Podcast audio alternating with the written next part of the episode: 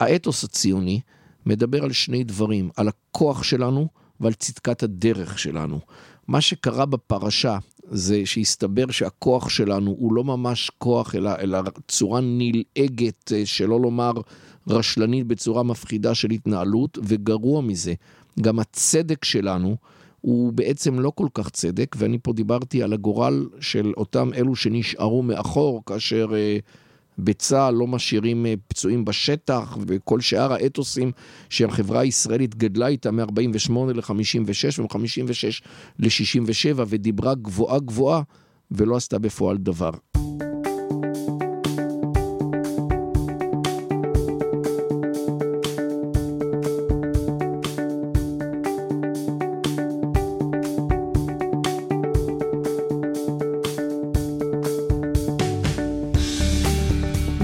קשב, פודקאסט הרעיונות של מכון אבשלום. אני מיכל לברטובסקי, והפעם קובי סגל, עורך דין, היסטוריון ומזכ"ל האגודה הישראלית להיסטוריה צבאית, שידבר איתנו על פרשת לבון.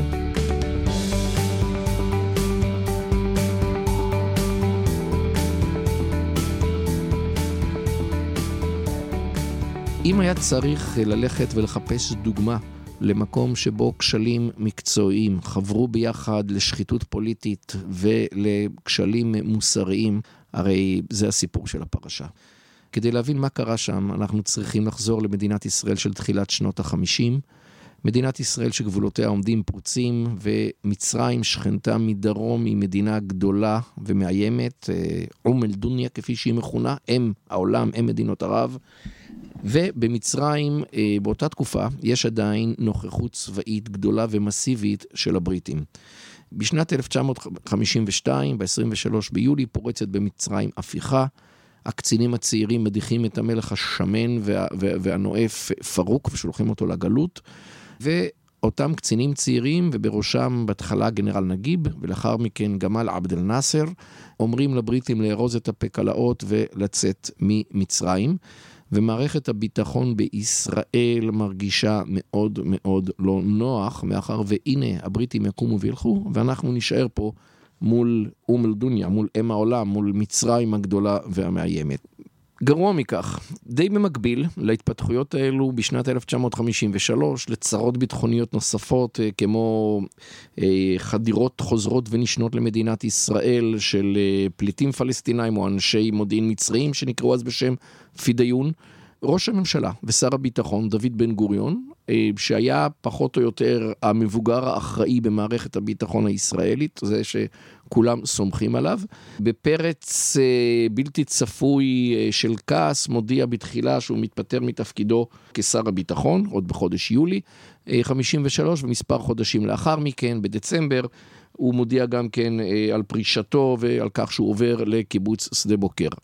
הצורה הזאת שבה דוד בן גוריון אומר אני קם והולך לא הייתה, לא הייתה, זה לא קרה בפעם הראשונה וגם לא בפעם השנייה. ותמיד אה, הוא הלך, וכשהיה מאוד רע בלעדיו, קראו לו, תחזור, תחזור, אל תשאיר אותנו לבד. אני מניח שבמידה מסוימת הוא חשש שזה גם מה שיקרה הפעם, ולכן הוא השאיר את המשרה שלו בידי שניים, שר ביטחון לחוד וראש ממשלה לחוד. כראש ממשלה הוא מינה את משה שרת, וכשר ביטחון את אה, לבון, פנחס לבון, לוביאנקר.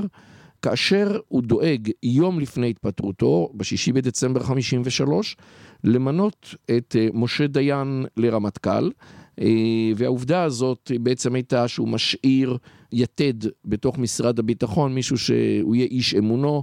אה, ושהוא יחבור לשמעון פרסקי, שמעון פרס, מנכ"ל משרד הביטחון הצעיר, כך שבאופן פורמלי יש את אה, שר הביטחון פנחס לבון, אבל באופן מעשי במערכת, בצה"ל, שולטים כאלו שהם אה, אנשים שמזוהים עם דוד בן גוריון.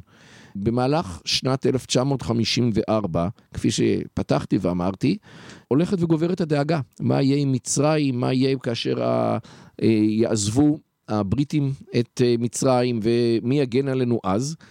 ומוח כלשהו, לא כל כך ברור של מי, ועל כך תהיה למעשה השאלה הנצחית מי נתן את ההוראה, הוגה רעיון של נראה על פניו מוזר, אבל אז כנראה מישהו חשב שיש בו היגיון מסוים. שלוש שנים קודם לכן, בסמוך לקום המדינה, הגיעו אנשי מודיעין למצרים וגייסו שמה צעירים יהודיים, ציוניים, נלהבים, אה, כישרוניים במיוחד, ליחידה שאמורה הייתה להיות מופעלת אה, במקרה של מלחמה ולמסור מידע. עכשיו, מכיוון ששירותי הביטחון של מדינת ישראל אז היו בחיתוליהם, ולא הייתה שום יד מנחה, לא היה ניסיון, לא הייתה דרך ולא הייתה מתודה שמנחה איך בדיוק בונים שירותים מסודרים, זה שהקים את הרשת, איש מודיעין ותיק מאוד בשם אברהם דר, נתן לחבריה, לראשי הרשת, שני סוגי משימות. האחת, המרכזית שבהם לאסוף מידע, והשנייה, לחבל ולפגוע במטרות אסטרטגיות שונות במקרה של מלחמה. שתי המטרות האלו לא הולכות בדרך כלל ביחד, מכיוון שאדם שמבצע פיגוע נחשף, ואדם שנחשף הוא אדם שמסגיר את חבריו, ולכן אפשר להשאיר סוכנים שאספו מידע, אפשר להשאיר אנשי קומנדו שיפגעו. קשה מאוד לעשות את שניהם ביחד, ולכן אגב, סוכן נוסף שהיה במצרים באותה תקופה, עורך דין בשם אה, רודולף, רודולף פלפול, אה, שגם אותו מנסה אה, דר לגייס לרשת, אומר תודה רבה, אני לא רוצה. מדוע הוא לא רוצה? מאחר וכפי שאני ציינתי, יש לו מספיק תבונה בנושא החיים ומספיק היכרות עם החברה המצרית כדי להבין שאי אפשר גם וגם ודברים יבואו אחד על חשבון השני. בכל מקרה, התאים האלו מוקמים, אחד מהם באלכסנדריה ואחד מהם בקהיר, ומפקדי התאים עוברים איזושהי השתלמות מודיעינית קצרה בארץ ונשלחים להיות סוכנים רדומים במצרים. לרשת בשלבים הראשונים, אחרי שאברהם דר מכיר אותה, אין מפקד, והרעיון שהולך וקורם פה עור וגידים, צופה לה את המשימה של קביעת אה, מעשי טרור במצרים, ביצוע סדרה של מעשי טרור. שאולי ישכנעו את הבריטים שבמצרים העסק לא כל כך יציב, ואולי הם ישנו את החלטתם ויישארו בארץ הנילוס, ולא יעזבו אותנו פה לבד בשכונה הרעה הזאת עם מצרים המאיימת אה, בדרום. לשם כך צריך לשלוח מישהו שיפקד על הרשת, והיחידה שמטפלת בדברים האלו, מפקד היחידה, מוטקה בן צור, נזכר שהיה לו חבר בעבר, אה, בעבר הקרבי שלו במלחמת השחרור בחטיבת אה, הראל, בשם אה, אברי אלעד. עכשיו, אברי אלעד זה שם עברי וצברי למהדרין. השם המקורי הוא לא אברי אלא אדולף, ושם המשפחה הוא גם כן לא ממש ממש שם ישראלי, אלא שם שהרבה יותר מזכיר את היקים של פעם, אדולף זיידנברג, אדולף אברהם זיידנברג, והוא במפגש ברחוב מגלה שהוא נמצא במקום מאוד לא טוב בחיים, הוא פוטר מעבודה, חיי הנישואים שלו לא משהו. ואז, כמו שהישראלים הם אלופי האלתור, במפגש רחוב אי שם בתחילת 1954, הוא מגייס אותו ליחידה. שתי מילים על כך למה, למה בעצם עצם הגיוס הזה הוא, הוא, הוא בעייתי כשלעצמו. אחד הדברים המרכזיים, אם לא המרכזי ביותר, בכל נושא הפעלת הסוכנים, בכל נושא היומינט, הוא למצוא את האישיות של הבן אדם שאתה עובד איתו. זה לא פשוט, מאחר ומרגל מטבעו צריך להיות שקרן, נוכל ותחמן מצד אחד, ומצד שני נאמן ברמות הגבוהות ביותר שיש. קשה למצוא אנשים שיהיו גם וגם. ולכן התפיסת העולם אז, בתחילת שנות החמישים, גרסה שאי אפשר את שניהם ביחד, אז בואו נשים את הדגש על החלק הראשון. במלחמת העולם השנייה, פורץ כספות בריטי בשם צ'פמן גויס על ידי הגרמנים, הוצנח לאנגליה והפך להיות סוכן כפול מהמפורסמים שבהם, שכונה בשם זיגזג, והוא נתן את ההשראה לאמונה התפלה הזאת שעבריין טוב יהיה גם פטריוט טוב וסוכן טוב. עכשיו, הסיפור של אה, אברי סלש אדולף אה, נשמע על פניו מאוד מרשים. הוא היה במחלקה הגרמנית של הפלמ"ח, שזו הייתה מחלקה שאומנה אחרי שהגרמנים יכבשו את הארץ ב-1942, יגיעו לפה מהדרום, ממצרים, לעבוד מאחורי הקווים שלהם. לאחר מכן הוא היה ממקימי הצנחנים בצה"ל, ולקינוח אה, מ"פ בחטיבת הראל שפרצה את הדרך לירושלים. לכאורה, בחורינו המצוינים, אה, סיפור חיים ללא רבב. מעשית, כמו תמיד במודיעין, אם תתחיל לקלף את כל אחד מהיחידות שעכשיו ציינתי אחת לאחת, אתה תגלה שאומנם מה שאמרתי היה בהחלט נכון, אבל רק חלק מהאמת. נתחיל לדוגמה עם המחלקה הגרמנית. זיידנברג שעלה בגיל צעיר ודיבר באמת אה, גרמנית שוטפת, הצטרף למחלקה הגרמנית של אה, הפלמ"ח, אבל אחרי שלושה שבועות של אימונים, מישהו פתאום מתחיל לצעוק, אוי, גנבו לי את המצלמה. מוציאים את כל החבר'ה החוצה, מוציאים את הקילבגים, וכמו בסיפור על יוסף הצדיק, פה הוא לא היה במיוחד צדיק, מוצאים את המצלמה לגמרי במקרה אצלו בתוך הקידבק, וכיוון שאז לא הייתה עיתונות חוקרת ודברים כאלו סגרו בשקט דיסקרטיות, אמרו לו, אדוני, קח את הפקלך ותעוף מפה. אבל הוא יכול היה לסמן וי על המחלקה הגרמנית של הפלמ"ח. אכן, הוא היה באותה מחלקה. הרקע של אה, זיידנברג יכול להסביר היטב את מה שקרה שם. הוא הגיע למצרים, פגש את אנשי הרשת ונתן להם הנחיות כיצד יש להכין פצצות פרימיטיביות. עכשיו, כיוון שהעסק נוהל בצורה מאוד מאוד מאוד חובבנית, לא נשמר המידור כולם ידעו על כולם, כולם ידעו על הזהות של כולם, וגרוע מזה, ידעו גם על זהות של סוכנים נוספים שבכלל לא היו שייכים לאותה אה, רשת. הם היו אמורים להקשיב לשידורי כל ישראל בערבית, ובאחד הבקרים לשמוע על אה, הוראות להכנת English Cake בתוכנית להכיר את הבית, אה, שפירושה אור ירוק להתחיל לעבוד, וכך אכן קרה. פצצה פרימיטיבית ראשונה התפוצצה בתוך, בספרייה האמריקאית באלכסנדריה, פצצה שנייה בתיבת דואר, והפצצה השלישית הייתה אמורה להתפוצץ בקולנוע אה, בקהיר, שאליו אה, הגיע אחד מאנשי הרשת, כשתיק משקפיים ובתוכו הפצצה בכיס שלו. כאשר הוא נמצא אה, ליד, בתור לקופה, עוקפת אותו איזו גברת, מכניסה לו מרפקייה נוראית אה, אל, אל אזור החלציים שלו, וכשהוא מתקפל מכאב הוא מספיק לשמוע את הקרק. של uh, מה שנשבר לו בכיס, מתחיל לעלות לו עשן מהכיס. הפצצה הופעלה. באותו רגע מסתבר גם שזה לא ממש גברת, אלא זה בעצם אדון, ולא מישהו עם בעיית מגדר מינית, אלא איש המוחברת, המודיעין המצרי, שכעבור שבר שנייה, כל החברים שלו מצטרפים וקופצים מכל הכיוונים על נתנזון ועוצרים אותו. הקהל שמבין מיד שיש פה איזשהו טרוריסט, מנסה לעשות בו לינץ', אבל אנשי המודיעין אומרים, אל תיגעו בו, אל תיגעו בו, חיכינו לו. חיכינו לו, זאת אומרת שידעו על הרשת עוד מההתחלה. כפי הנראה, אלעד נעצר מיוזמתו, מיוזמת המצרים, זה לא ברור, אבל הוא נעצר מיד כשהוא הגיע, והציע למצרים עסקה. אתם תקבלו את כל המידע, אני אקבל את החירות שלי. וכך אמנם קרה. כל אנשי הרשת נעצרו, הם נשפטו לתקופות מאסר ארוכות, שני המנהיגים הוצאו להורג. על הדרך גם כן קצין צה"ל בשם מרדכי בינט, שהיה באותה תקופה בתפקיד אחר לגמרי, לא קשור בכלל לרשת, נתפס גם כן כי לא שמעו שם על כללי מידור והתאבד בחדרו, בכלא. סך הכל שלושה הרוגים ושנות מאסר ארוכות, ומהגרוע ביותר, סיפור שלא יכול לתת הרבה כבוד למדינת ישראל הצעירה, שמפעילה טרור במדינת אויב על ידי יהודים טובים שמוכנים למסור את נפשם.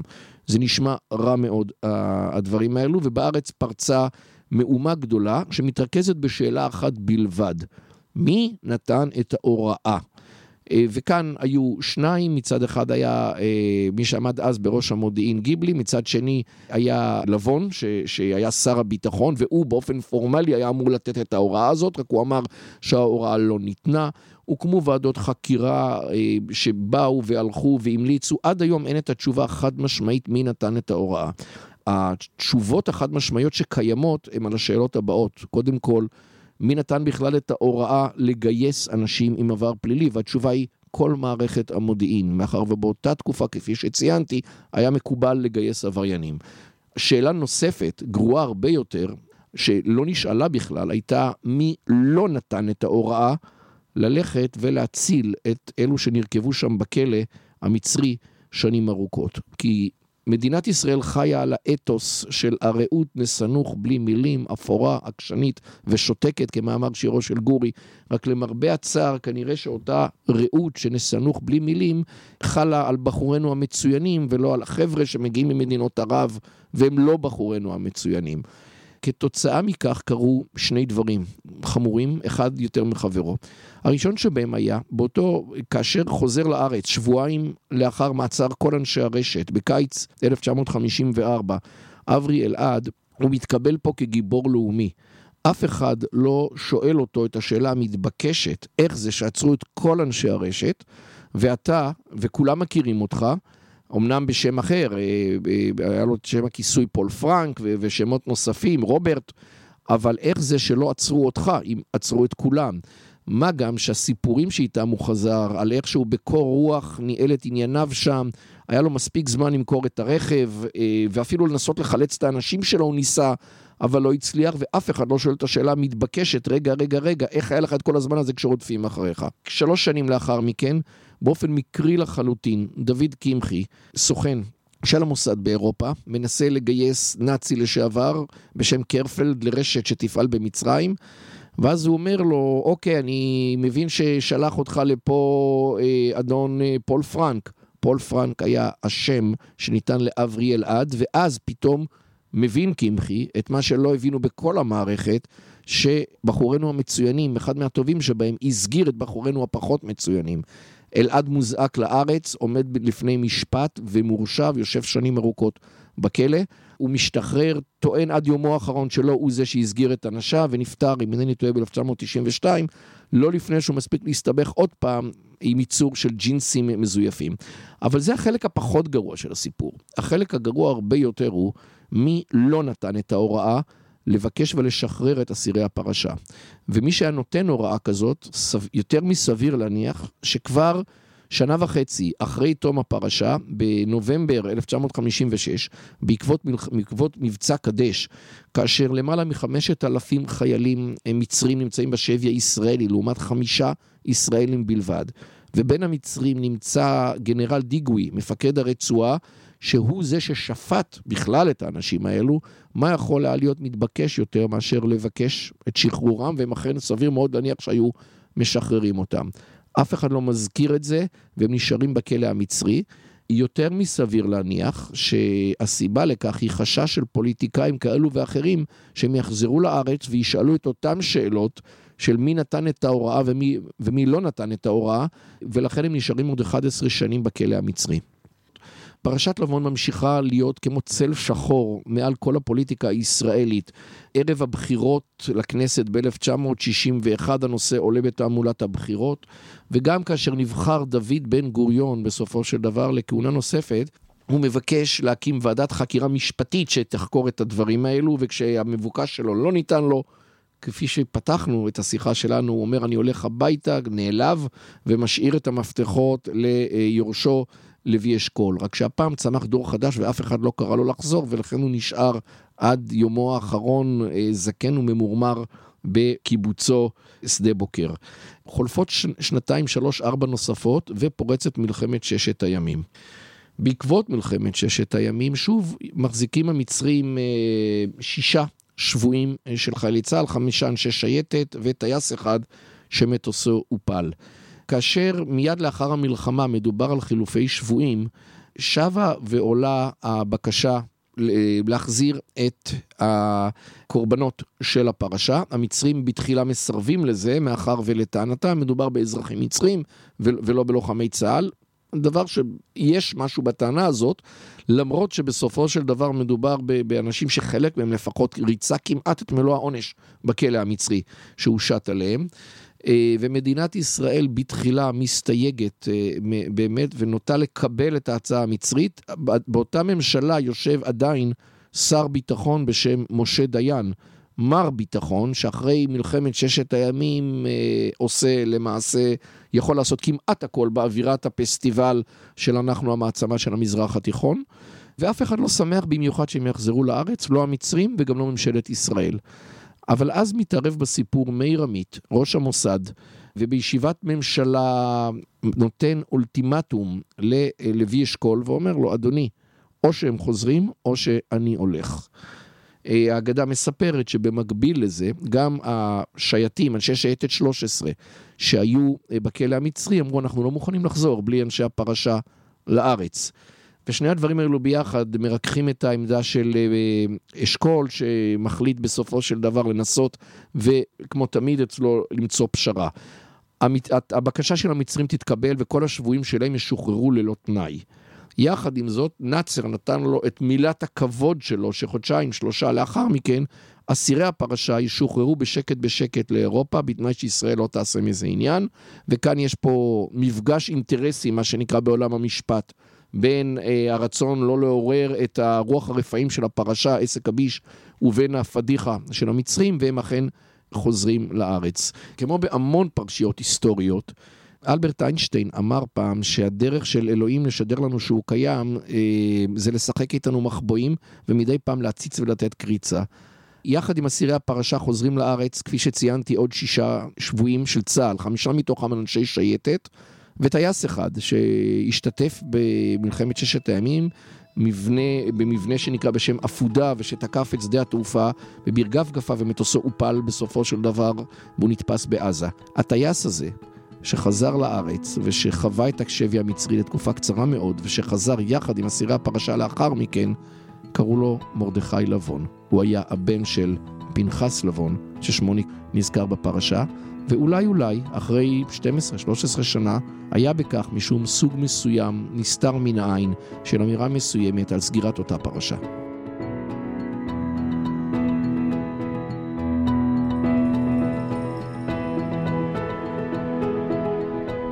זה היה קובי סגל, שדיבר איתנו על פרשת לבון. אם אהבתם את קובי, תוכלו לשמוע אותו מרצה באחד מהקורסים הרבים של מכון אבשלום. לעוד ראיונות מרתקים עם שאר מרצי המכון, תוכלו לפנות ישירות לאתר שלנו. פשוט תקלידו מכון אבשלום בגוגל ואנחנו נהיה התוצאה הראשונה שתקבלו. תודה לקובי, לצוות המכון ומכללת BPM. אני מיכל לברטובסקי, ניפגש במכון.